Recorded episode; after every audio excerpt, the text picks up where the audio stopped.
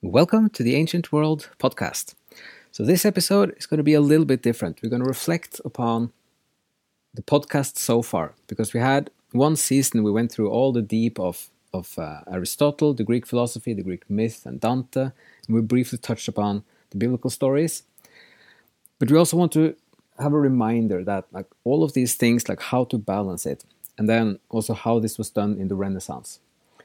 So, in some ways, it's a it's a really nice way to learn about the ancient world through looking at the Renaissance and the beauty and the arts and this kind of bright creative energy that they that just uh, kind of emerged and erupted in Florence from 1300 to 1500 more or less. So there was a couple of reasons for this. So like Florence started to grow as a uh, as a bigger city, a bigger town during the 11 and uh, 1200s for several different reasons. But you you got this city culture growing, and the merchants was uh, they were getting into more power, and then education became more of, of uh, kind of uh, encouraged, and then also the artists and and uh, looking at much more of the ancient and the classical world just by its own force almost came up again. So there's there's something very inspiring to look at what happened in Florence and then how there's something like the whole spirit of the city that and there's a brightness to it and which kind of shines through so many of them and this starts in many ways with Dante and what he's doing with the comedy which was written between somewhere between 1302 and 1321 um, and then so he lays kind of the groundwork for much of it and then the artists are picking this up later especially with both architecture and and uh, in painting. So you can see like well the biggest ones like da vinci michelangelo uh, there's another one ghirlandaio is one of the big ones especially in florence among the art historians in florence he's uh, he's often one of the favorites and also like brunelleschi with the, the dome of the santa maria del Fiore, the, the main church Duomo in Florence. And there's something that this kind of energy or spirit and brightness of the Renaissance is still there today if you visit Florence.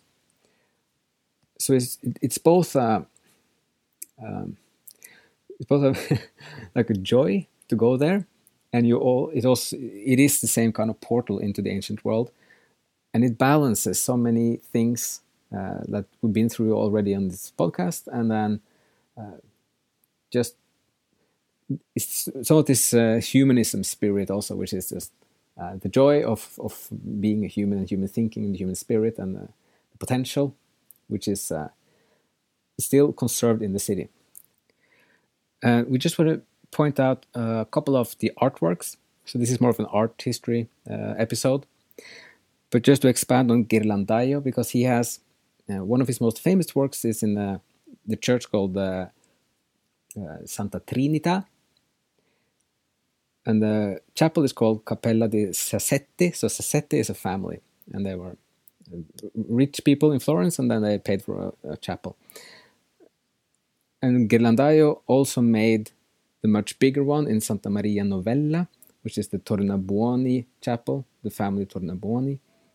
And these are some of the most like spectacular artworks and chapels ever made. And especially the Tornabuoni is very big, massive. So if you ever go to Florence, that's one that's really, really good to go and see. And also, there's another one in Santa Maria Novella, which is uh, the famous painting by Masaccio, which is um, the painting that, in some ways, lies the foundation for perspective in the Renaissance, in the, like as a technique in, in painting.